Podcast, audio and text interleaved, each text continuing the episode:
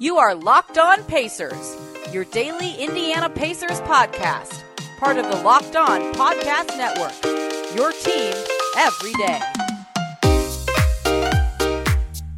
It is 5:13 p.m. Eastern on January 13th, 2021, and this is an emergency, massive emergency Locked On Pacers podcast because Victor Oladipo has officially been traded from the Indiana Pacers to the Houston Rockets for Caris LeVert and a second round pick. I'm Tony East. I cover the Pacers for Forbes in the West, Indianapolis Community News. We're going to break that down. Joining me to discuss the Dipo trade, my co host Adam Friedman, who covered the Pacers for IndyCornrows.com. Adam, before we really dig in here, Caris was the guy we liked all summer when Dipo had no value. So, what were your initial reactions when you heard about the trade? Well, uh, five years later, they got him back. they did. If I don't know what I'm referring to is in 2015, 2016, maybe 2016, one of those two years, they traded uh, that. Basically, they traded their 22nd overall pick that became Caris LeVert for Thaddeus Young.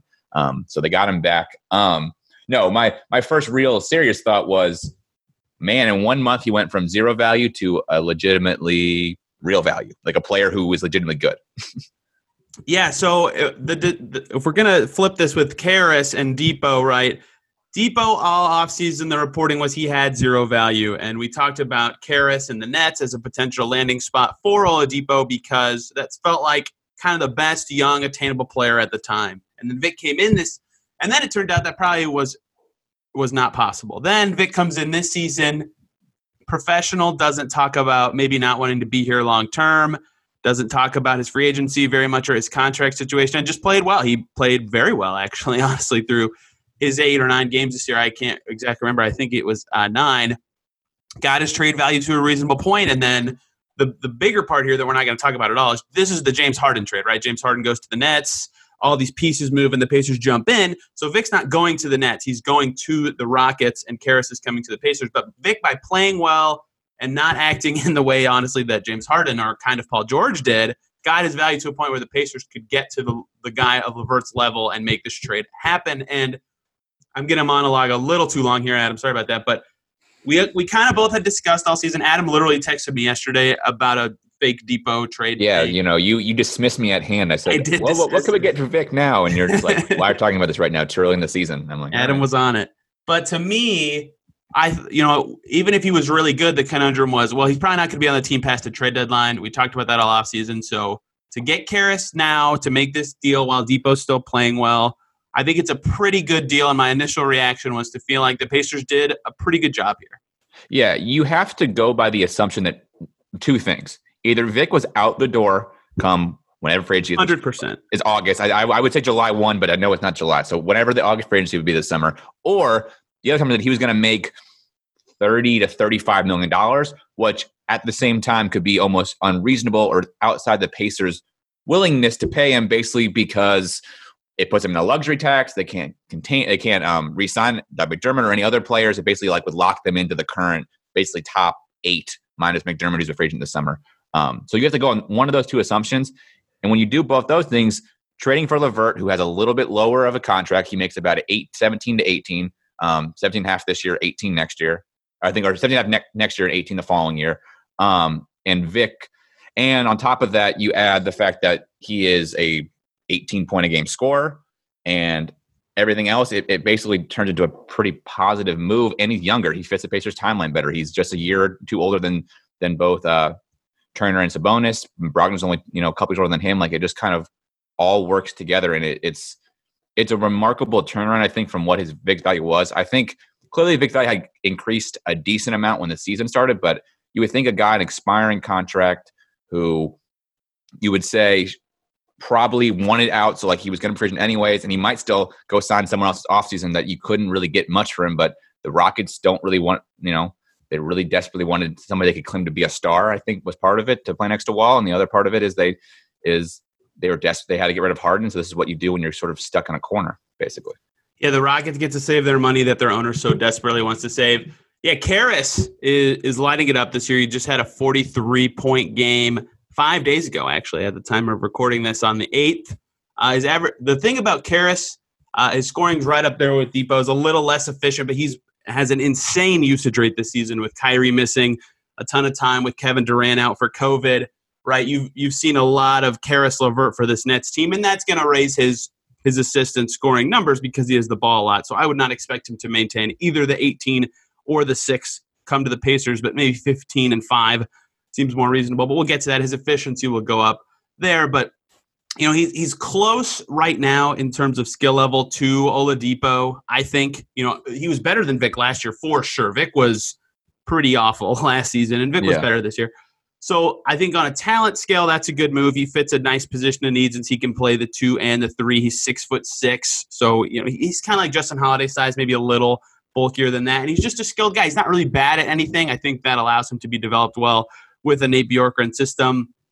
Um, so I'm looking forward to seeing how he can fit with this Pacers team. And the other thing you said, his age and contract are nice. They line up well with where the Pacers are at right now. So Caris, 26 years old and has three more years on his deal. I think it's like 16, 17, 18 million for the next three years. So that lines up with Sabonis. That lines up with Turner, Warren, Brogdon. He's got the same general contract time as those guys, right? So you're going to see Caris grow with this core, see how he can fit in at this new time since he's only 26. He's entering his prime about right now. You know, maybe the, the Pacers have a whole new coaching staff and player development, so it's going to be different development that they've had in the past. But seeing how he can grow both as a player and with the rest of the players on the Pacers will be something very interesting to see. But I think that you know the timeline fit makes it good.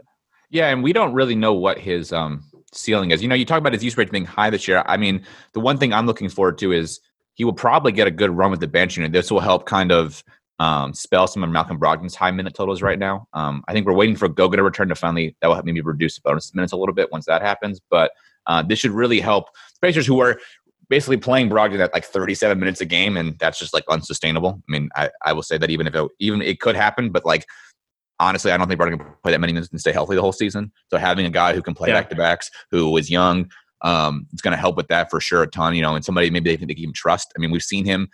You know, with his Brooklyn team when he has played, you know, he has been hurt the past two seasons, so that is something to watch. He had, you know, he played 45 games last year and 40 the year before that. But if he can maintain um, can stay healthy and stuff like that. I mean, he can really help with that. And I think we just don't know where he's going to go from here. I mean, he's played on a lot of different iterations of Brooklyn, right? So, you know, he was on the Daniel Russell team in 18 19. Then last year he was on that Kyrie team where Kyrie kind of didn't play. And this year's with, with KD. So he's played with good players. So that's helped him. But I, I mean, at 26, he's, we just don't know, like, you know, if he's playing next to a totally different lineup, is he going to be able to be even better? And so, I mean, this is more a, a, a bet on kind of a future move where I think with Vic, you know, we, we've watched him play for 10 games and he's been or nine games sorry and he's been definitely good if not even borderline at times like you know exciting to not like great but like just really really solid. But I don't think Caris LeVert is like a drop off at the moment and we've seen they can win without Vic. They you know they beat Boston without Vic. They beat Golden State last night without Vic. Like there's not this like he's not as like important to this team as he was before the injury and so you kind of just slot Caris right that spot and you might be even a little better just because he might you know he just might he's younger and might stay a little healthier Yeah, definitely. Um, yeah, the injury stuff definitely is something to mention with Caris. 40 games two years ago, 45 games last year, and 57 games his rookie year. He's only reached 60 games one time in his uh, four years before this. So the Pacers are all in on uh, getting guys who are undervalued due to injuries with Warren and Brogdon and LeVert on this roster. But if they can get him healthy, um, yeah, I agree with everything you just said. I think growing him from his age will be interesting. So I kind of want to go to the value here um, Yeah. in general as a pivot. Do you think that that Oladipo's trade, like like I had pretty differing replies on Twitter. Sorry, I'm kind of scatterbrained at the moment. Um, I'd kind of varied replies on Twitter of some people who thought it was really good, some people who didn't like it as much, and the second round pick is nothing. It's probably the Cavs' like worst second round pick they can trade or whatever. But you know, I think that for me, and this is what I put in my first three tweet thread and, my reaction to this is uh, the emotional side kind of gets in the way of Oladipo's value to me because, first of all, the 2017-18 season was one of the most fun Pacer seasons ever, even though they lost in the first round. Vic just surprised everybody. They blew expectations out of the water. They almost upset the Cavs. Vic was doing the "This is my city" stuff, and he was really popular, and then totally fell out in everybody's graces. But that combined with him being okay or at least pretty good this year, still being positive around his teammates and things like that, you know, kind of made everybody be like, "Oh, Vic's good again. Maybe this value be up." And the emotional attachment was there. From a raw player value standpoint, of a guy who probably wasn't going to be on the team past the trade deadline on an expiring deal, coming off a huge injury, who wasn't that good last year. If you just suck all that into a vacuum and you pump it out and get Caris LeVert back, I think that is a pretty good value. Yeah, they capitalized on the Rockets' desperation, right? Like, yes, like honestly, if, if you're looking like you said at that kind of prism, the Rockets would rather have Caris LeVert. but because they're losing a marquee star, they wanted to bring someone who had star like they kind of like it could sell, right? Honestly, trading for Vic is the Rockets trying to sell their fan base that we're not giving up on the season right? Caris LeVert does doesn't sell the tickets the way Oladipo does, but for Pacer fans, well, anyway, there's no tickets this season, so that really shouldn't matter. But you know, you you kind of get what I mean. For Pacer fans, though, we become accustomed to the pitch without Vic, right? His team's this team has this year really become Brogdon. It's Sabonis's team, and you could even say Turner's in some way because Turner, you know, after the whole trade in December, has come out and played like, I mean, just blowing expectations out, out, out of the water this year, frankly, defensively, and been a very solid offensive player in a way where like Sabonis him work together, that's that's that's like a future that could work together. So it feels like those three guys are the center of the team, and Vic was kind of just the guy on the edges, right? Where if he yeah. could have a 11 point spurt, it was great, but it was like a luxury, right? And then Warren got hurt, so Vic had to fill in a little more role. But that was kind of the thought. When you break, but like on the on paper, you would say, of course, he'll take Caris, who doesn't have a major knee injury, isn't frustrated with the front office on a cheaper contract, and averaging about the same. I mean, you literally look at their their splits. Vic is 20 points per game on 42% from the field and 36 from three. LeVert is 18 and a half points per game on 43% from the field and 35 from three. I mean, it is like near identical. They're shooting both 16 plus shots per game. I mean, it's just, it's, it's, identical when you get the cheaper and younger player and the guy who's a little bigger who can play a little different defense and yep. it just it just makes a lot of sense and you with LeVert you still don't know what he can be because he's still developing Vic, it's always going to be chasing what he was, right? It's always like, can he get back to that? Where LeVert kind of brings in this new kind of energy of like, oh, could he be a little even a little better? And he kind of, you know, we talked about to be good in the in the Eastern Conference league, you need dominant kind of forward guard players, and LeVert is one of those players, right? He he's a little, you know, he's not quite like the six eight prototypical small forward, but he could, you know, he is of that stature, and maybe he continues to develop and becomes really good, and you pair him with Warren and stuff like that, and just it all kind of works. Yeah, absolutely. I think another thing too. This is pretty small, but you mentioned his size. Pacers wing depth is pretty low this year, right? They they've been forced to throw Kelan Martin in games at times because they just haven't had the guys with Lamb out, with Warren out to to have wings. So to get a guy to maybe not position of need, that's a little extreme. This Pacers team has guys who can kind of fill in at various positions, but to get a wing-sized guy who's under contract for that long is also really good to me. That's a, you know, one of the most in-demand positions in the league. He can play two through four. I think that adds to his value a ton too. Yeah, and I, I'm I, interested to see how they. So I, I assume the way the lineup will go is he'll slot in, and they'll go for basically, I guess Sumner started last night, but it was kind of Aaron Holiday in that spot. So I assume he'll slot in for that spot, and you'll get a lineup at least right now until Lamb returns or until Warren comes back, which probably won't be for a while, anyways. You'll get a lineup of Brogdon, LeVert, Justin Holiday, Turner Sabonis. But I do wonder if you see a lot more um, LeVert, Turner, LeVert, Sabonis kind of line up with the benches, just because, yep. like I said, they, they need to bring Brogdon's minutes down. I mean, they just do, and they and so I, I wonder if we'll see some of that. And at the same time, it just sort of um, because he can play back to backs. I mean, I, I you know I know the back to back thing is it makes sense, but we were kind of talking about it. I mean, I joked with you, right? The first thing that would be complained to summer when Vic left would be the first thing out of players' mouths would be, you know, this little sniping athletic article or J. Michael article. I had a joke last night. Would be Vic didn't play back to backs. He got superstar treatment, even though he wasn't really a superstar, right? And he really is not a superstar. He's a really good player, but he's not, you know, a top 15 player. And that's how it is. So that will help. I mean, I just, yeah, I mean, I think having LeVert considering all the outside circumstances and everything that's going to happen, is this is like a huge win for the front office, and it's it's like an incremental win, and that's how the Pacers do it. They just they make small little moves that are all positive, and it all adds up eventually to something. Um, now, frankly, the the Nets are going to probably be the title favorite now at this point, assuming very Kyrie much returns, so. Yes, as long as Kyrie returns and stuff like that. But you know, maybe they blow up because of three crazy personalities, but you can't really worry about that. Um, you got to worry about yourself. Got to worry about your own team. Worry yeah, about your own this, damn team. And this right now is a move for like two years from now they could be the better. You know, they could they could all all right. the guys are peaking at the right moment. Then they could be really good, and that could be the down end of the Nets kind of dynastic run. Let's say in the East. Yeah. Uh, I agree with all that. Damian Lillard just tw- someone tweeted at Damian Lillard and said thoughts on Indy getting Caris, and Damian Lillard said I think he's going to take off now. So uh, Someone whose opinion you might respect more than me and Adams is Damian Lillard, and uh, Well, the Pacers Pac- play the Blazers uh, tomorrow. So maybe the we'll Pacers also have um, a pretty good track record developing players in general, but particularly developing kind of the, the forward spot, right? Go with George.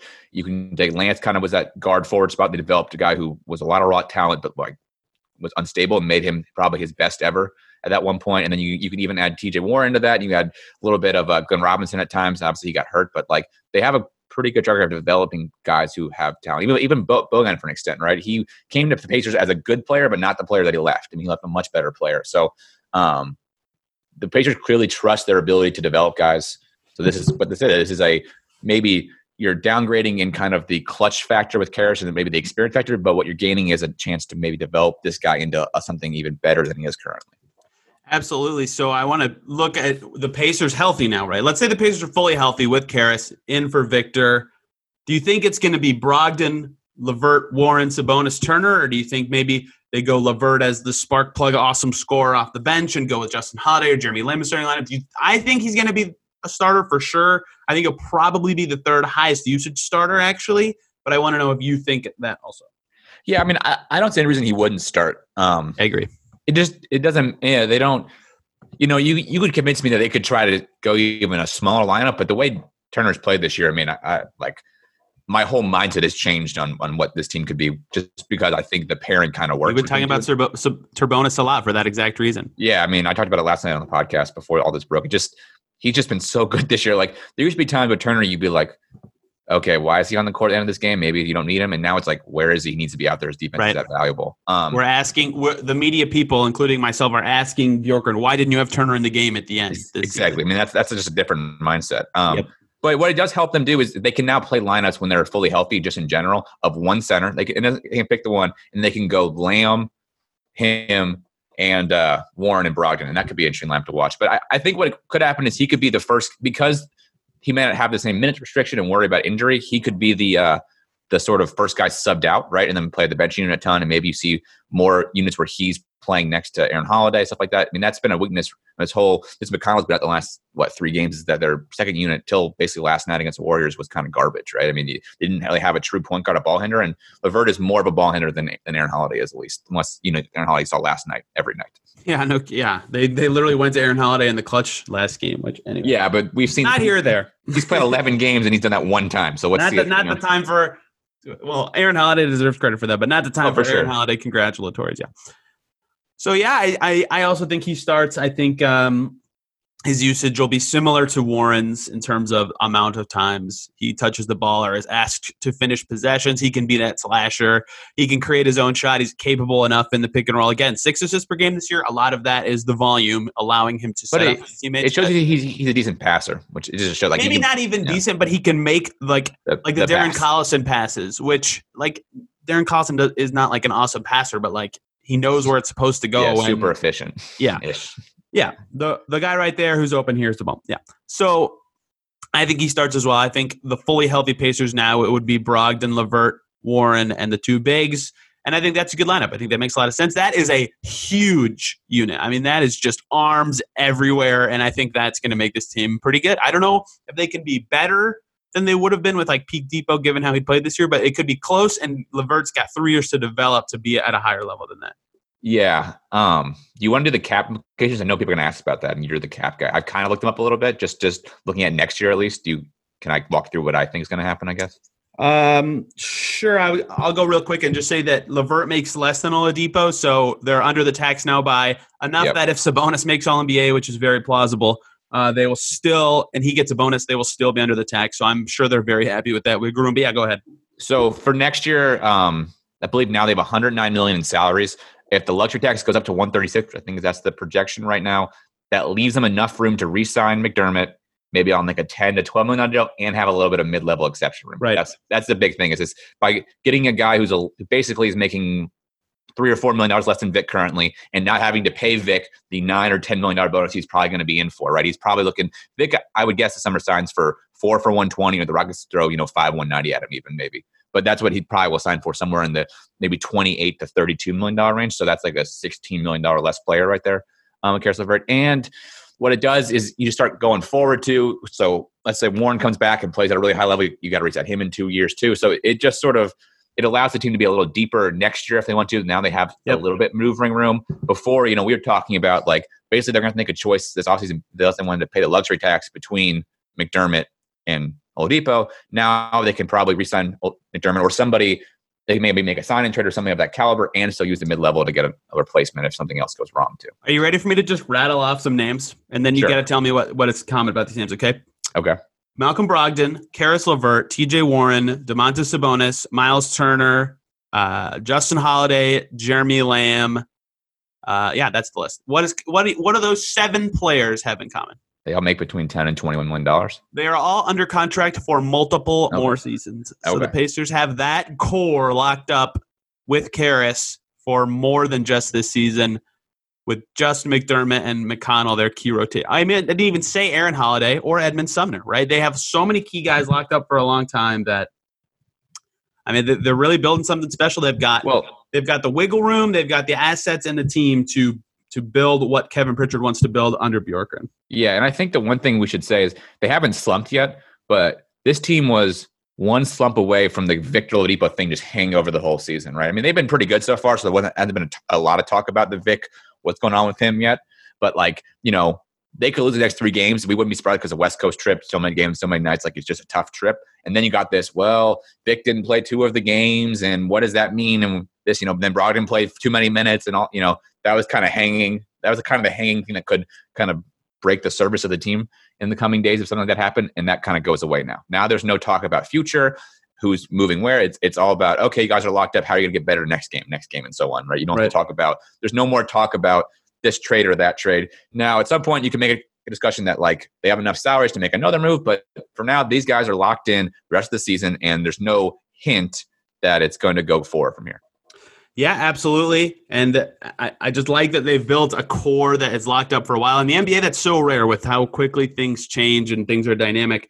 It was pretty wild, even that the Pacers brought back as many guys as they did this season. So, really, really looking forward to seeing how this group grows, how LeVert fits in, and my final thoughts here Oladipo, you were the star of this team during me and Adam's first year doing this podcast every day for a full season. Fantastic year. It was so fun. A lot of people flocked to this show because of you being really popular and people wanting to learn more about the team.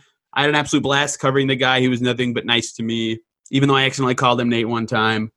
And that was funny. The writing was on the wall for this to happen. I wish him nothing but the best, but it, it was it was time to move on. I think we all thought he would be off the team by the trade deadline this season. So I, I think it's a good trade, and I, I wish Victor the best of luck.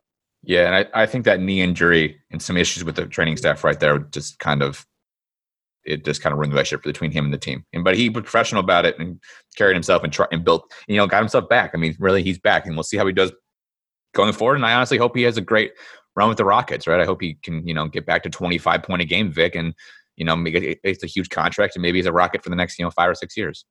Yeah. He's on the East. He's on the East, so I don't really care.